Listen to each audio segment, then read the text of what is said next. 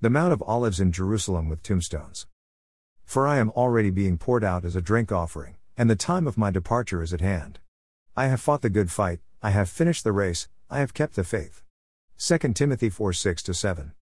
Death and life. Death is part of life because of Adam's sin, Romans 5 12 19, and it is sad when we have to say goodbye to those we love. Young Timothy was reading the last letter from his mentor, friend, and teacher, the Apostle Paul, as soon after Paul would be beheaded for the faith. Paul wrote this while in a Roman prison, 2 Timothy 1:16, 2 9. Paul likens his death as a drink offering, one of the offerings done at the tabernacle or temple as an act of worship towards God and thankfulness and faith for his provision. Paul knew he was about to die and he was ready. Many people fear death for a variety of reasons, and if you don't know Jesus Christ, you should fear death. If you don't, you are very foolish for the burning pain of the lake of fire awaits you for eternity. Everyone dies.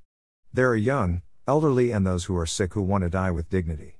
Society's idea of dignity varies, some perverted, like helping someone die, and some good, like bringing loved ones around the person who is about to step into eternity so they can see them one last time. But the main way to die with dignity is to know you died with purpose.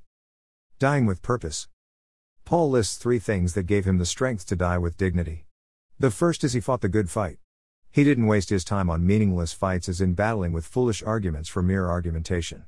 He did not fight in the wrong way, but the good way. He did not fight out of pride or a desire to prove something, but fought for God's glory and picked his battles wisely. He trusted God for the outcome of his life and his battles. Second, he uses the example of a race, which he often does, and said he had completed it. He had run the race God set before him. While he was human like the rest of us, he ran by faith to the end, where he would get his reward. Each Christian's race is different, meeting different people and going different places. Run the race God sets before you. Third, he kept the faith. Yes, he had faith and walked by faith, but he kept the faith, the entire body of truth revealed by God in his word. He did not waver from God's word. But though he was human, he persevered to the end. It's interesting to note the Greek form of the three verbs mentioned has the idea of a completed action with continuing results. This is obvious, since we are benefiting today from his words written so long ago. Will our lives have continuing results as well? No life is a waste, and Paul lived for God's glory, died for his glory too.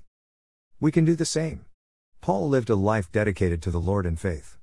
Whatever race God has put before you, whether a parent, student, businessman, teacher, pastor, or janitor, you can run the race by faith for the glory of God.